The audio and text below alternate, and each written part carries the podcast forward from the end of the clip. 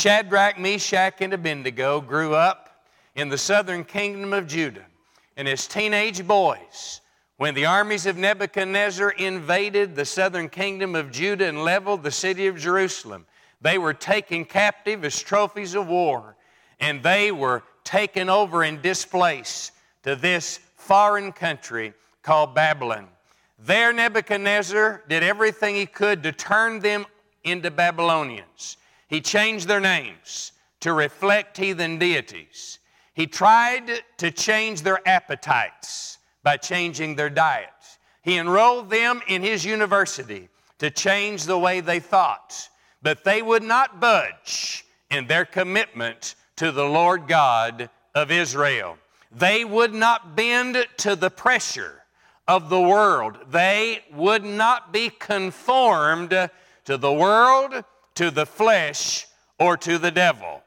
The Bible teaches us that these three men are an example to all of us who face the fire. I found in my own Christian life, I'm either going into the fire, I'm in the fire, or I'm coming out of the fire. God never promised us that we would not have fiery trials in our Christian life.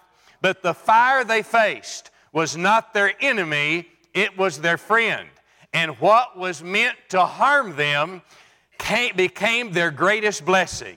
I want you to notice the three things Shadrach, Meshach, and Abednego found in the fire. First of all, they found faith in that fiery furnace. Notice again what the Scripture says there in verse 21. The Bible says these men were bound in their coats and their trousers, and they were cast into the midst of a burning fiery furnace. Now that means that they would not compromise their faith. You see, there had been this divine decree that Nebuchadnezzar was going to have this statue fashioned of himself. And the entire nation would have to bow down in worship, would have to worship that image as if it was a god. There would be the playing of a song, and that would be the signal. And everyone would bow down in devotion to Nebuchadnezzar, who was the god king. But when the music began to play, there were three men who were still standing. It was Shadrach, Meshach, and Abednego. Their faith would not allow them to compromise their convictions that there is only one God, and He's not made with the hands of a man, but He's the living God that made everything. In fact, I believe the greatest description of their faith is to be found in verse 18. First, I read verse 17. They respond like this to the king who said, I'm going to throw you guys into the fiery furnace because you will not bow down and worship me as God. And they said, if that's the case, our God whom we serve is able to deliver us from the burning fiery furnace. And He will deliver us from your hand, O king. But here's the real confession of faith, verse 18. But if not, let it be known to you, O king, that we do not serve your gods, nor will we worship the gold image which you have set up. In other words, we're not backing down, and if you throw us in the fiery furnace, we are not going to deny our true faith in God. This was a real faith. This was a strong faith. Where did these young men get this kind of faith? Well, faith comes by hearing, and hearing by the Word of God. In the book of Deuteronomy, chapter 6, Moses instructed by divine Holy Spirit inspiration the people of Israel to cherish in their hearts the Word of God. And in verse 7 of Deuteronomy chapter 6, he said, having received and cherished the Word of God in your heart, I want you to take the Word that's in your heart, and I want you to teach that Word to your children. And he said, this is the way I want you to talk about the Word of God to them. I want you to talk to them about the Word of God when you sit in your house. I want you to talk to them about the Word of God when you walk in the way. I want you to talk with them about the Word of God when you lay down to go to sleep. And I want you to talk to them about the Word of God when you rise up in the morning. So these parents over there in the land of Judah were taught by the Holy Scriptures that their young people, their children, were a stewardship and it was their divine responsibility to pour the Word of God into their heart and soul. And so the Scripture says when they got up in the morning, they would teach them lessons about the Word. When they would sit around just having fellowship, they'd talk about the Word of God. When they would get ready to go to bed, they talked about the Word of God. When they were walking through life, they used every situation in life as an opportunity to teach the Word of God. But parents, you cannot teach the Word of God unless you cherish the Word of God. And you do not cherish the Word of God unless you obey the Word of God. And you don't really obey the Word of God unless you apply the Word of God. Shadrach, Meshach, and Abednego were able to push back from the pressure of the world. They were able to stand firm in their faith because they had a mama and they had a dad that believed the Word of God is the inspired, infallible Scripture given by God Himself. And it was their great responsibility as parents not simply to give them a college education, to buy them their first new car, or to help them with a down payment on their first home, or to help them buy furniture for the nursery of their newborn baby. It was their great responsibility early in life to teach them the Word of God. And when they put the Word of God in their heart, faith exploded that fire could not extinguish. Their faith was real. And I want you to understand, they did not look at their difficulty as adversity, but they looked at their difficulty as an opportunity for them to display their faith. And they said, "King, just throw us in the fire, and we're just going to keep on believing, and we're just going to keep on trusting, and we're just going to keep on loving God, and we're just going to keep on praising the Lord." And I found if you praise God when you're in the fire, God won't change your circumstances necessarily, but He will change you in the midst of your circumstances. And anything that drives you to abandon yourself to Jesus Christ and His supply and providence and power and sufficiency is not your enemy, it is your friend. Your burden is the biggest blessing that God could send your way. They found faith in the fiery furnace. The second thing they found is freedom. They found freedom.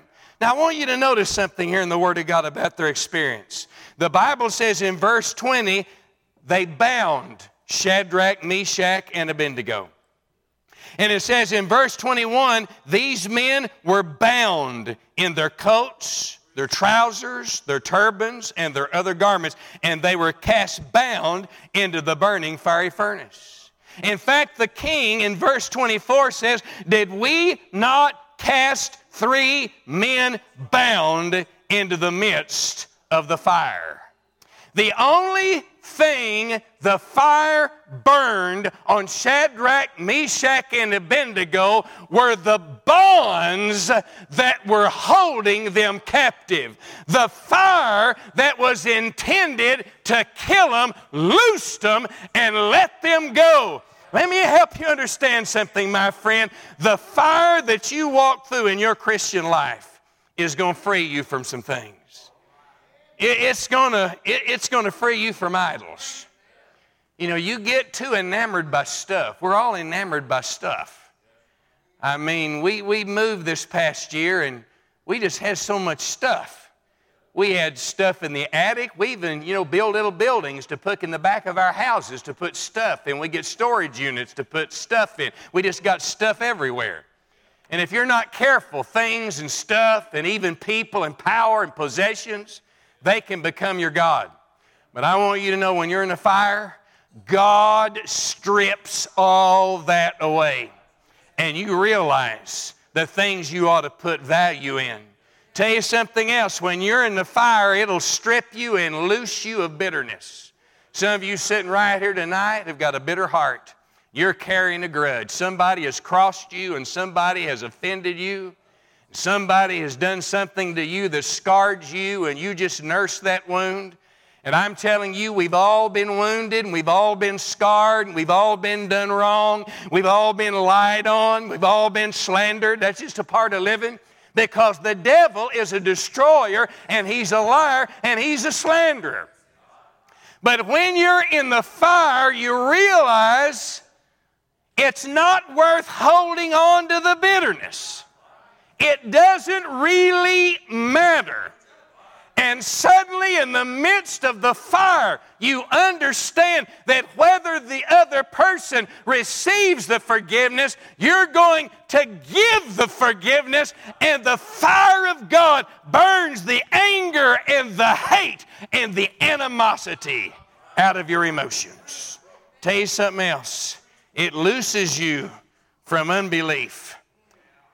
When you're in the fire, this is a crazy thing. The fire that is meant by the devil himself to rob you of the peace of God. You find in the midst of that fire that the Word of God is true, that the God of all comfort walks with you through the valley. You know, this has been a sad year in the life of our church. We got a lot of hurt in our church family. I preached a funeral 3 Saturdays in a row recently. One of those funerals was for a 20-year-old young man who was the brother of a fine young man that I have mentored. Next week, had to do the funeral of the 30-year-old son of one of our assistant pastors who died with cancer. Another week, I had to do the funeral of one of my wife's dearest friends, a member of our church. And as I saw that, I thought, what else could happen? And then one of our faithful secretaries, her husband was working out there at his home gym, and he didn't come down, and she went up there, and there he lay dead in the floor, dead of a heart attack. And it's just like one heartache after another. And I want to tell you what's amazed me. I've watched all these people as an eyewitness walk through grief, walk through pain, walk through heartache, walk through difficulty, and I have watched them, even though they wept tears, lift up their holy hand to a living God and say, God is my source and God is my supply, and He's walking with me through the valley of the shadow of death. Jesus Christ is Savior and Jesus Christ is Lord, and there is a heaven, and Christians never die, and those that are left behind, the shepherd of their souls walks with them every step of the way. I'll tell you what you'll find in the fire. You'll find that your faith is real, that your belief in God is resilient, and you'll find everything you've been taught in the Word of God when you're in the lurch and the clutch works. Man, they found freedom. They're loosed from their bonds. The fire burns the ropes off their hands. But I said they're free. They're not just loose. They're walking. He says, I see 4 men walking. Now, I want you to notice they're not running from the fire. They're not trying to climb out of the fire. They're just walking around in the fire. Man, walking speaks of progress. I mean, in the Bible, when it talks about walking, it speaks of progress. And I found that it's the difficult things in my life that have helped me progress in my Christian faith. 1989 was the most difficult year of my ministry. I was in another church, in another place. It wasn't a good fit, kind of a highbrow, hiking-fluting church. And I'm telling you, it's just like oil and water. It just didn't mix.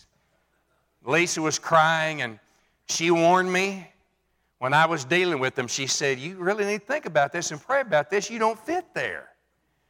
And I was like, no, I got a word from God. And she says, I'm going to go. You know, you're the head of the household, and I'm going to follow you in this. I just think it's a mistake. I'm just telling you. And I'm telling you, I wasn't there 4 or 5 weeks. And I thought, she was right. Why didn't I listen to her? And that year, Randy Travis, the country western singer, had this hit called I Told You So, and every time the radio was on and he'd sing that, she would just dart her eyes over at me, and I was just...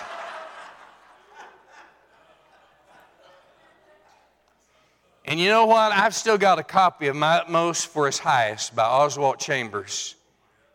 And it was like every single day, man, as I was in my devotion every day in that little book, God was speaking and teaching me. And a lot of what He teaches is that God allows you to get into circumstances that are difficult because God's not interested in your comfort. God's interested in your character. That what God's doing is He's building big boy believers and big girl believers, and God uses fire, adversity, and difficulty like heavenly sandpaper to polish you into the very image and likeness of our Lord and Savior Jesus Christ. And as I look back, I learned truth and I learned lessons in the midst of that fire. I'm telling you, walking speaks of progress. It speaks of joy. Because they're walking around just as happy, like they're not acting like they're walking in a fire. They're acting like they're walking in a palace. Because joy is not conditioned by your circumstances or your happenings. Joy connects you by the power of the Holy Spirit to the living God. And God's okay, even if my circumstances are not okay. Jesus is on the throne. If it seems like everything around me is chaos, and so even when I don't understand what I'm going through, even when I don't understand what God's up to, I know God's up to something, and that all things are working together for good, so I can walk around with a lift in my step, joy in my heart, and a song on my lips. Because I got the joy, joy, joy, joy down in my heart, and fire can't touch it. Ease. They're not even nervous. No anxiety. No fear. Rest. Peace. That's what walking means. But here's the third thing they found. I said they found faith. I said they found freedom. But the third thing they found is fellowship. Now notice what the Word says. The Bible says in verse 25, look, the king says, now, something's wrong here. Now I see four. How many did we throw in? We threw in three. He said, but I see four. There's Shadrach. There's Meshach. There's Abednego, but that fourth one, he looks like the Son of God. Friend, they would have never fellowshipped with the fourth man unless they had gotten into the fire. The fourth man was in the fire waiting on them. Who is that fourth man? He's called many things in the Word of God. He's called the Ancient of Days. He's called the Lily of the Valley. He's called the Rose of Sharon. He's called the Rock of Ages. He's called the Alpha and the Omega. He is called the Advocate. He is called the Author and Perfecter of our faith. He's called the Bread of Life. He's called the Son of Man. He's called the Son of God. He's called the Chief Cornerstone. He's called the Good Shepherd. He's called the Great Shepherd. He's called the Chief Shepherd. He's called the Great High Priest. He's called the Great I Am. He's called Emmanuel. He's called Judge. He's called Lamb of God. He's called the Light of the World. He's called the Lord of all creation. He's called the King of Kings. He's called Mediator. He's called Messiah. He's called Mighty One. He's called Redeemer. He's called Savior. He's called the Resurrection and the Life. He's called Wonderful. He's called Counselor. He's called Mighty God. He's called Everlasting Father. He's called Prince of Peace. He always was. He always is. He always will be. He's unmoved. He's unchanged. He's undefeated, but He's never undone. He was bruised, but He brought us healing. He was pierced, but He eased our pain. He was dead, but He brought us life. He's risen, and He brings us power. He reigns, and He brings us peace. Listen, the world can't understand Him. Fire couldn't burn Him. Armies can't defeat him. Leaders can't ignore him. The Pharisees couldn't confuse him. Herod couldn't kill him. And the grave could not hold him. He is goodness. He is kindness. He is gentleness. He is God. Who is that fourth man in the fire? His name is Jesus. Hallelujah. Now listen. 3 men went in, and 3 men came out. And the fourth man stayed in the fire, so that when you get in the fire, he'll walk you through the fire. Let's bow our heads and close our eyes. With our heads bowed and eyes closed, let's all stand to our feet. Could we do that? We'll have a little music here, and pastor's going to be here. And if you've never been saved, Jesus will save you tonight. And the pastor will open the Bible, have somebody open the Bible and show you how to be saved. But maybe tonight you're a believer and you're in the fire. I want you to know it's the fourth man that's going to see you through. It's Jesus Christ that's going to carry you through. Maybe you just want to come for just a moment. Kneel around this altar and say, Lord, I'm going to cast all my cares on you. Lord, I'm going to roll this burden off of my shoulders onto you. Holy Spirit of God, minister to those who are in the fire right now. Lord, I pray you, the fourth man in the fire, I pray you walk these aisles and move in and out of these pews and touch every heart. In Jesus' name I pray, Lord. Amen.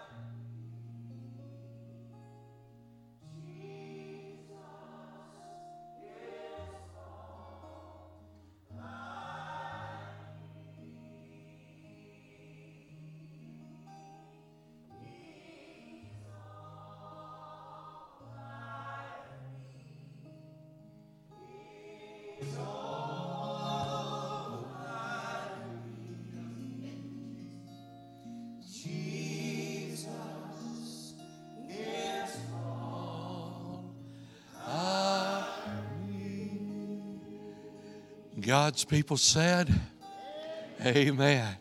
Amen. I pray the Lord has spoken to your heart tonight. Don't forget tomorrow, 11:45-ish, over at Mason Creek. If you need to know how to get there, just go out the loop till it dead ends, turn left on Farm Road 968, and the church is about 2 miles on your left. And we'll have lunch. You come when you can and leave when you have to. Brother Mark will be there. We'll have some good music, good food, and everything together. And then tomorrow night, supper again, 5 o'clock here in the Grand Hall, and then 6 o'clock right here, Brother Herman Kramer. The Mark Trammell Quartet will be here tomorrow night, and then Brother Herb will close us out tomorrow night. Man, have mercy. God's already given us more than what we can say grace over. Just trying to figure out the notes and all of these last 2 days. You got, Brother Lloyd's got them, amen. He good. Would you join hands together? There is a fountain filled with blood, drawn from Emmanuel's veins. And sinners plunged beneath that flood lose all their guilty stains, lose all their guilty stains, lose all their guilty stains, and sinners plunged beneath that flood lose all their guilty stain. Brother Mike Tice, would you lead us in our closing prayer, please?